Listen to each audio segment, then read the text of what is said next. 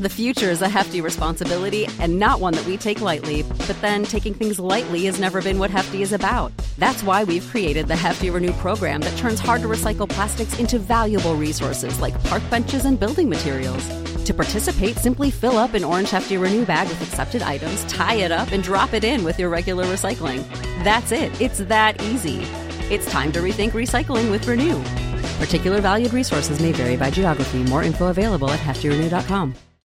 When you need mealtime inspiration, it's worth shopping Kroger, where you'll find over 30,000 mouthwatering choices that excite your inner foodie. And no matter what tasty choice you make, you'll enjoy our everyday low prices, plus extra ways to save, like digital coupons worth over $600 each week. You can also save up to $1 off per gallon at the pump with fuel points. More savings and more inspiring flavors make shopping Kroger worth it every time. Kroger, fresh for everyone. Fuel restrictions apply. March 1930, New South Wales, Australia. In an office building in Sydney, John Bailey is preparing for a meeting with a strange man. As a member of the Australian Workers' Union, he has to have such meetings with anyone who's a paid-up member. The AWU is one of the oldest and most prestigious unions in Australia. It covers mining and pastoral work, essentially the two industries that are the backbone of Australia's economy, then and now.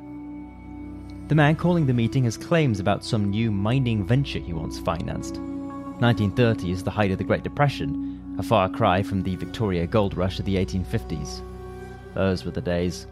Shame about the bushrangers, Australian outlaws looking to exploit the vastly wealthy and seriously underguarded colony. But the gold flowed like water, and it turned places like Melbourne and Ballarat from backwater nowheres into bustling, prosperous cities. Still, there's always more to be discovered. Australia hides a secret, you see. While the coastline is civilised, or as civilised as the British could be bothered to make it, the interior of Australia is vast and untamed, except of course for the Aborigines who've lived there for thousands of years. The unyielding red centre hides a wealth of mineral deposits under its shifting crimson sands, if only one is brave enough to find it. But it's no easy feat exploring the red centre. Scores of explorers have tried, and scores have perished on their journeys. Scorching heats, flash floods, tropical diseases, venomous animals, a lack of understanding of Aboriginal territorial extents, and the general barren terrain make this Terra Australis more a terra incognito, the unknown land. Still, meetings to be had and all that. And what the man may lack in evidence, he makes up for in confidence and self-assurance. The man is Harold Bell Lasseter, and he has a bold claim. In 1897, or 1911, the story changes from time to time, he stumbled upon an enormous reef of gold in the outback, at the western edge of the McDonnell Ranges in Australia's Northern Territory. That's the story he told his friend, Albert Green, an Australian politician. What he tells Bailey is that when he was 17, he rode from Queensland to the goldfields of Western Australia. Along the way, on the border of the Northern Territory and Western Australia, around 700 miles west of Alice Springs, a town situated roughly in Australia's geographic centre, he found the reef, 7 miles long, 7 feet high, and 12 feet wide. According to Lasseter, he nearly perished in the desert, if not for a passing Afghan camel trader who rescued him and took him to safety. After that, he spent nearly 30 years attempting to drum up the funding for an expedition to find it again. But the other gold rush happening in Western Australia meant that there wasn't much appetite for the comparatively dangerous red centre. But the 1930s were different. The Depression had hit Australia hard, and the oft-joked about emu war had devastated crop harvests. So the gumption was there, and eventually Lasseter got his expedition. £50,000 of private money and funding, and a fully equipped team were at his disposal. Experienced bushmen Fred Blakely and Frank Coulson, as well as George Sutherland, the prospector, Phil Taylor, the engineer and driver, Captain Blixton Houston, the Governor-General's aide and an explorer, and Errol Coote, the pilot. The expedition included motorised transport and aircraft, state-of-the-art for the time. They left Alice Springs on the 21st of July 1930. Lasseter, however, proved less than useful right off the bat, being dour and unhelpful, as well as generally unreliable for a guide. At 50 years old, he was no spring chicken, but equally, for somebody who'd supposedly spent 30 years trying to make this happen, he didn't seem too cooperative. They headed for Il Bilba, an aerodrome created earlier that year for Donald George Mackay's expedition near the aptly named Lake McKay. The group endured logistical difficulties and physical hardships, including losing one of their planes. On reaching Mount Marjorie, now Mount Leisler, Lasseter declared they were 150 miles too far north of the search zone. Exasperated, Blakely declared Lasseter a charlatan and ended the expedition. Lasseter, however, insisted on continuing the trek, accompanied by a dingo shooter, Paul Johns, and his team of camels. But Lasseter was becoming increasingly erratic. They set off towards Olga, a rock formation near Uluru. One afternoon, he returned to camp with some concealed rock samples and said that he had relocated the gold reef, and then refused to reveal its location. Johns, who by now was doubting Lasseter's sanity, accused him, again, of lying, and after a fight, he left him. Lasseter trudged off into the desert sands with two camels. In March of 1931, they found him. Bob Buck, another bushman, found Lasseter's desiccated corpse in a cave at Hull's Creek. In his diary, it was written that soon after leaving Johns, his camels bolted, giving him no sustenance and no way of returning. There was no kindly Afghan to save him this time. Despite being given some food and some shelter by a passing tribe of Aborigines, he soon died of malnutrition. After that, the media circus was on. Some in the press accused Lasseter's fellows of cowardice, saying they'd left the poor man to die. They responded by pointing to some military records from the First World War, alleging that Lasseter had been a lifelong sufferer of hallucinations, and what today might be recognised as something like schizophrenia. The debate over whether Lasseter was a con man, attempting to defraud investors and going in way too deep with the pledge, or a true-hearted explorer who gave everything for a shot at the big time, rages to this day. So what happened out there, in the depths of Australia's outback, where it rains on the rock? Was Lewis Harold Bell Lasseter a crazy old coot who pushed the envelope too many times? Or was there really a secret wealth of gold, just waiting to be discovered, hidden in the heart of a continent at once beautiful and deadly? Today on Demystified, we continue our theme of all that glitters is not gold, as we go down under with the tale of Lasseter's Reef.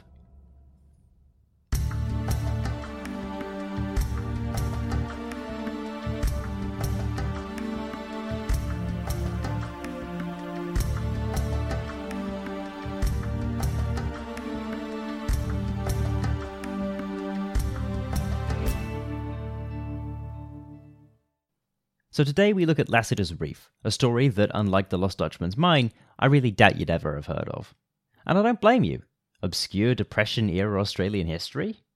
I myself have some roots in the home among the gum trees. My mum was raised there for a number of her formative years, and my granddad still lives there in a small town near Sydney. I've been once or twice, but I can't say that any of that clued me into this story. I found it whilst researching the Lost Dutchman's Mine as a related search. But boy, am I glad that I did find it, because this is exactly the kind of story that makes my ears perk up. It's got everything I love. If you could make a demystified bingo, it sits right in that juicy spot between verified history and folklore. Let's run over the facts to begin with, starting with the man himself. Lewis Harold Bell Lasseter was born on the 27th of September 1880 in Bangay, Victoria. He was a real man of the world. Autodidactic, he was described as well-read and well-spoken, working in Australia and the United States and fathering 5 children by 2 wives, presumably not at the same time, but you never know. What we do know next is that on the 30th of October 1917, he was given an examination by a military doctor and found to be, quote, mentally deficient, with symptoms of, quote, marked hallucinations and a peculiar manner, constantly talking.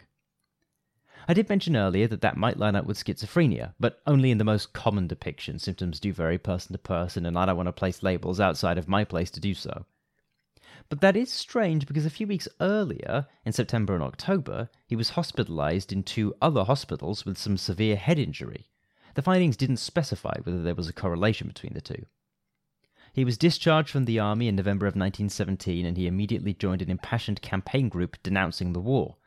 Later spectators would argue that these were not the actions of a mentally deficient man. The timeline of his life is fuzzy in general. We know he was in the army during the First World War at some point as part of the AIF, the First Australian Imperial Force, but we don't know for how long. Now, here's where his claims come in. We first hear of them in 1929, in a letter sent to Albert Green, a man who would one day become Postmaster General of Australia, but at the time was a politician in Kalgoorlie. In the letter, he stated that 18 years earlier, in 1911, he discovered a massive reef of gold in Central Australia, west of the McDonnell Ranges. We do know that at the time from 1908 till 1913, Lasseter was living on a farmstead in Tabalam, New South Wales. Tabalam is fairly far from the McDonnell Ranges, by the way. He claimed that despite being interviewed by a geologist and a commissioner, that the government wasn't interested in pursuing his claim, hence the later story that he'd spent 30 years by himself pursuing it, trying to find investors. Then we get to 1930, but before we look at that, what even is a gold reef? I've been saying that phrase a lot. Well, basically, it's when a vein of quartz extends underground with gold ore in it. But on the surface, where the quartz is shallow, the gold often appears in its metallic state, making it easy to recover and easy to spot, thus indicating the potential presence of far more gold in its ore state buried deep underground, ready to be recovered using mining equipment. Thus, a gold reef can be a good indicator of a potential motherlode.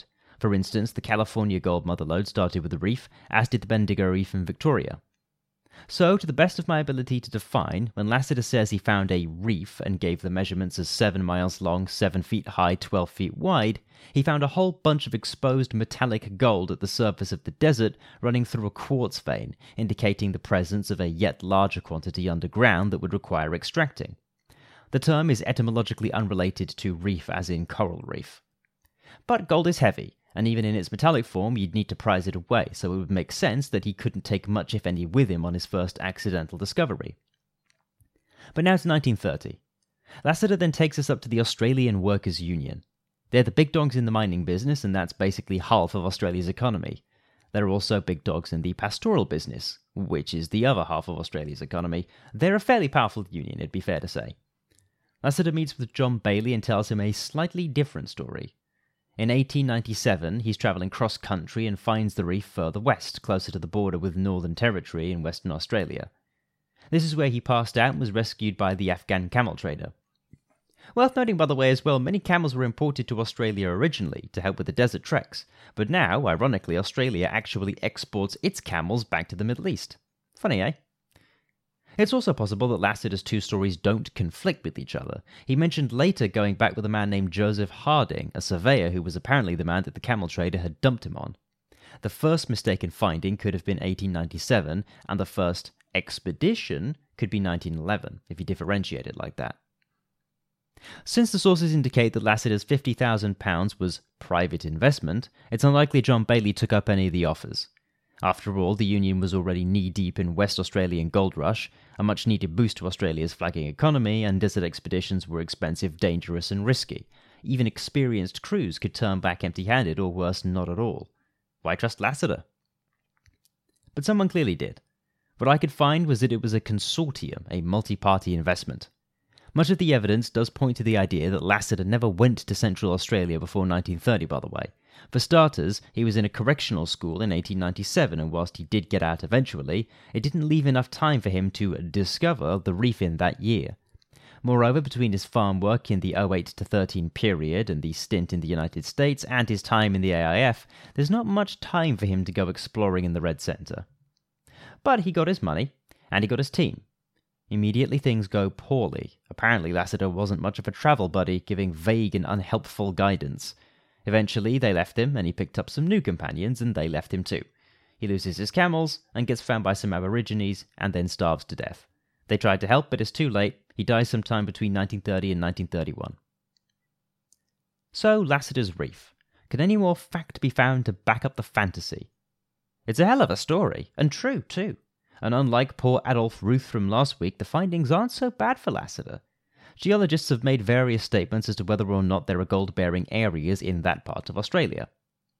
In 1931, geologists T. Blatchford and H.W.B. Talbot, accompanying Bob Buck, pronounced the region as unpromising, but they only inspected the Peterman Range and the eastern end of the Rawlinson Range, travelling no further west than the Sladen Waters. In 2014, geologists W.D. Meyer, H.M. Howard, and R.H. Smithies likened the southern part of Lasseter's search area to the Bushveld complex in South Africa, where gold deposits do occur, and said that the region had high potential, quoting a 2002 report of copper-gold vein-style material found north of the Cavanagh Range. Lasseter's son, for the record, has never given up the idea that his father was onto something. Robert Bob Lasseter, who from my research is apparently still alive and kicking at 95 years old, has spent his life attempting to cement his father's legacy. Unfortunately, to mixed success. Whilst he has done a formidable job at patching up a lot of the holes in Lasseter's story, no reef has ever been found to confirm it. For Bob, though, it's not about the money. It's about combating the idea that his dad was a crazed con man trying to swindle people. Many at the time thought so, including the two expedition teams that travelled with him. The government and mining companies disagree. No serious effort has ever been made to find Lasseter's Reef, and if anybody's going to be invested in that, it's them. I'll take a moment to get my soapbox out and tell you all to look at the absurd lobbying power of the mining industry in Australian politics, and a cursory search should prove that if anybody would have found it by now, it would be them. The Aborigines, for their part, have apparently been mostly bemused by the story.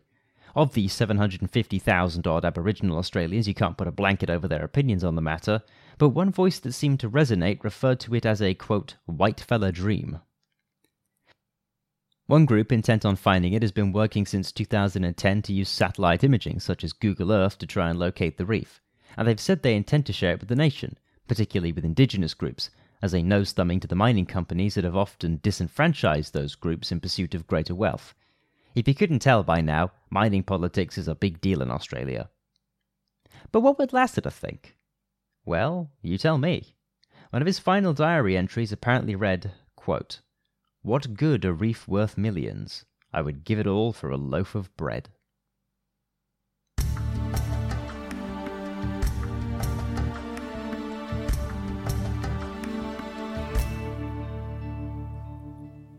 So, did Lasseter ever find anything walking the whitefella dream time?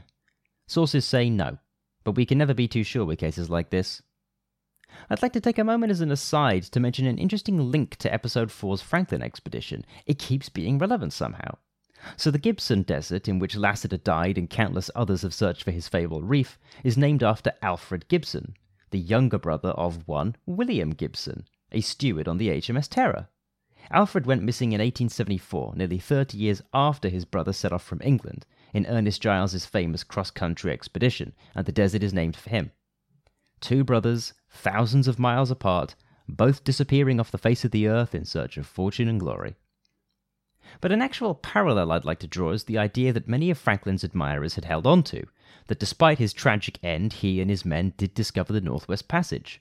Of course, we won't fully know until we excavate the ships, which we found, but we'll probably never know the truth because there's much left to find and much we likely never will.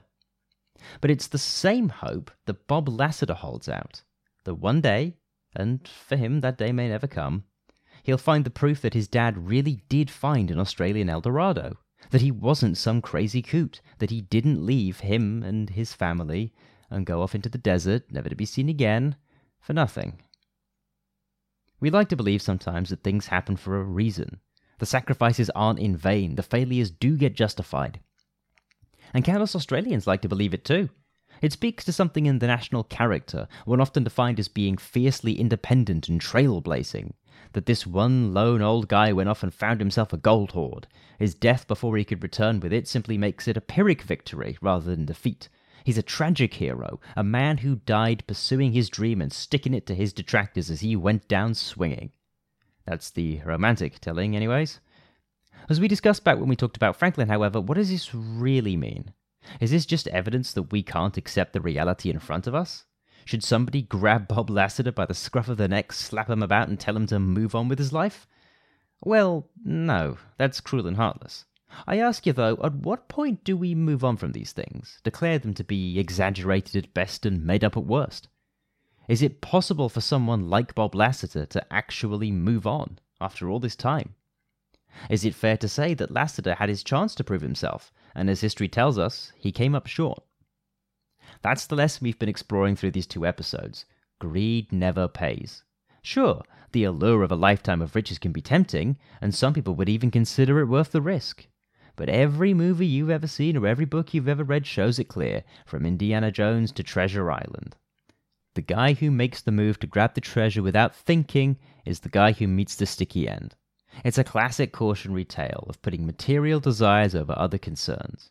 Lasseter had at least two families he could have just gone back to, gone home, been a family man. But he didn't choose that path. And part of me doesn't begrudge him for it. I'm an aspiring explorer myself, if that wasn't obvious. I love seeing sights, travelling and writing about my experiences. For me, the button-down office life just isn't what I dream of. On the other hand, think about his son, Bob. He spent his whole life trying to defend his father's legacy. If Lasseter could see that, when he first set out on his folly back in 1930, when Bob would have been just 5, would he still have gone? I call it greed, though. For some it was pure necessity. Lasseter did have kids to feed, and the 1930s was a tough time for Australia. Western gold rush be damned. Maybe he went out for one last search for the reef because he wanted to provide a better life for his family. Or maybe he intended to blow all that cash on luxury. I'll let you decide whether he's the hero or villain of this story, or whether it's oversimplifying to use those terms. People are complicated, and I won't pretend to know why Lasseter did what he did. All we know is what's left to us. No reef and a tarnished legacy. What we know for sure is that nobody's ever found Lasseter's Reef, at least not so far, and if Lasseter did find it, he died before he could make anything out of it or record its location. And with that cold diary entry, I'd trade it all for a loaf of bread, he didn't seem to think it was worth it. Could that be why he was unhappy with the expedition? He was getting cold feet after all that time, thinking maybe he should cut and run rather than playing the young man's game. Some suggested he was worried he'd be exposed, that he'd try and scam the investors, and they'd called his bluff by organising this expedition, and his misdirections eventually got him killed. Bob, of course, dismisses that idea. Could it be then that he just didn't have it in him, and in those final moments in that cave, barely kept from the scorching desert sun, he saw what so many had seen before him and would after him. All that glitters is not gold. This episode of Demystified was written, recorded, produced, and edited by me, Ashley Stiles, with hosting by Wizard Studios. Music from ProductionCrate.com. Go there for all of your royalty-free music needs. Follow us on Twitter at demystified_pod, and support us on Patreon from as little as £1 a month to help us grow. Thanks for listening, and we'll see you next time.